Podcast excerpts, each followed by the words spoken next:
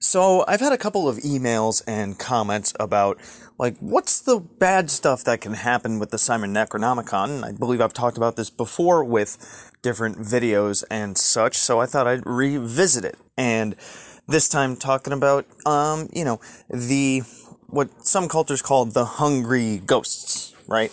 Um, in the Simon Necronomicon, it says that you know there's spirits that will be attracted to the energies of your workings, and this goes effectively with any type of energetic manipulation or any magical workings. If you guys have been watching my channel for a while, and I mean a good long while, um, then you know when I started working with magic back in 2007, there was that same kind of thing happened to me, um, but it was more or less shadow people, or at least from what I could tell. That you know when I was when I started practicing magic during the a uh, summer term in college, it just I had dreams of shadow people, and when I would go walking around at night, I had uncharacteristic shadows that were literally following me and whatnot.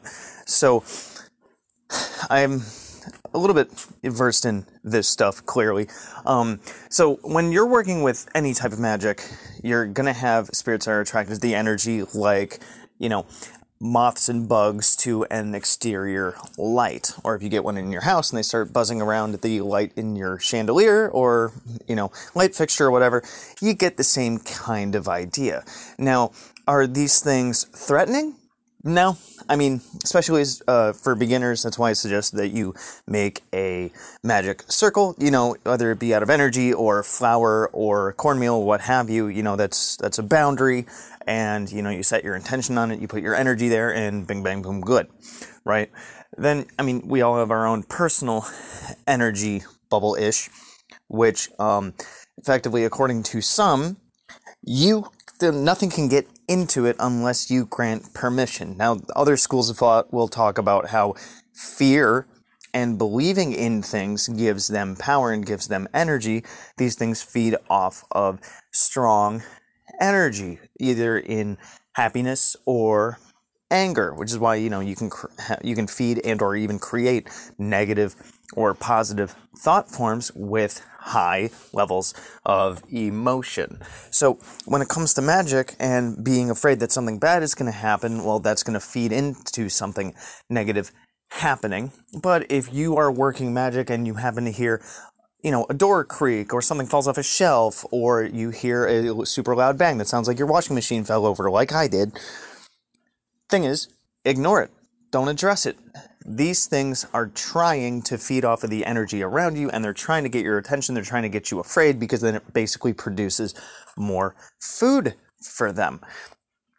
So, you know, there's like the Gadim and the Gula, which um, I'm trying to remember my terminology, but we have hungry spirits and even spirits of the dead that are roaming around because you know it's the unsettled spirits that didn't cross over, unfinished business, yada yada yada, and of course, you know they can't really eat. In Tibetan Buddhism, hungry ghosts have mouths the size the size of like pinholes, and they can't get anything through there, but they're still wandering around hungry and they're angry about it. So if they happen to notice you, then of course they're going to come over and wonder wonder what's that about and see what they can get out of you. And think of it this way. Spirits are non-physical. So we can say that they are not of this plane that we're on that has four dimensions, height, length, width and time, right? So they're of a I don't like using the term dimension because then it sounds like I'm talking quant- quantum physics when I'm talking magic, but it's really all the same thing. So you guys can hopefully go with this. The idea is that the energy that we manipulate is of a kind of different frequency than you know, physical matter and whatnot. Could this leak into other dimensions or ways of perception? Yes. Could they be perceived by spirits that are arguably of a different dimension? Yes, that's the that's what we're going with here. So when we perform magic, those things they feel it and or hear it and or see it or sense it, whatever term you want to use, and they come after it. And the energetic, the residual energy, think of it as like, you know, if if a toaster oven is cooking my pizza, as it did this morning, the outside of it is hot. Why? Because you have the heat radiating from it. You can think of the same thing with a magic circle. You know, I don't think that any um, any magical casting is a 100% closed system due to the fact that we as humans have difficulty with holding perception uh, and attention on something indefinitely. So that kind of always having to refocus that leads to stray energy, which leads to energy seeping out vis-a-vis a toaster oven that is hot and the outside of it gets hot and the air around it gets hot. Hopefully you guys understand that analogy. And then they come to feed on it. Now, these spirits, can they stick around and wreak havoc depending on how your frequency of magical practice? Yes. Can you banish them? Absolutely. You got to go through your entire house, every nook and cranny, you know, with incantations and and uh, you know, sage, Solomon seal, camphor. Maybe even do the menu of Enki with spritzing water. We'll chant the Ea.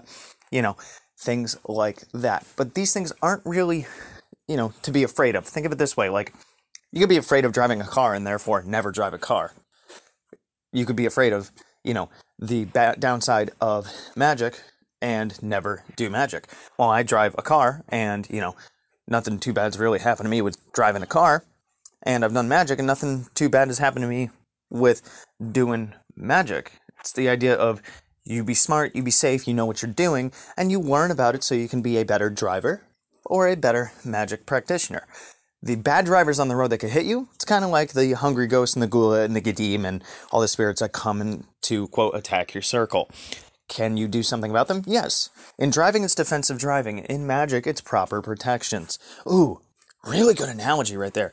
You know, with a lot of these videos, I kind of wing it with my scripts and stuff. So hopefully you guys are grasping this concept. The idea is one, don't have t- don't have fear about this stuff. Two, you gotta be versed in protection stuff, you know, with grounding and casting a proper circle and doing regular cleansings and things like that. This is all regular maintenance. You clean your house physically, clean your house energetically. You do the same thing with your car. do it more often than I do because I really need to get in a better habit of doing that. Um, anyways, let me know what you guys think about this one, and if you have ever had any experiences with any negative spirits, gula, gadim, hungry ghosts, what have you, attacking your circle or making bumps in the night around your magical practices. Good hunting.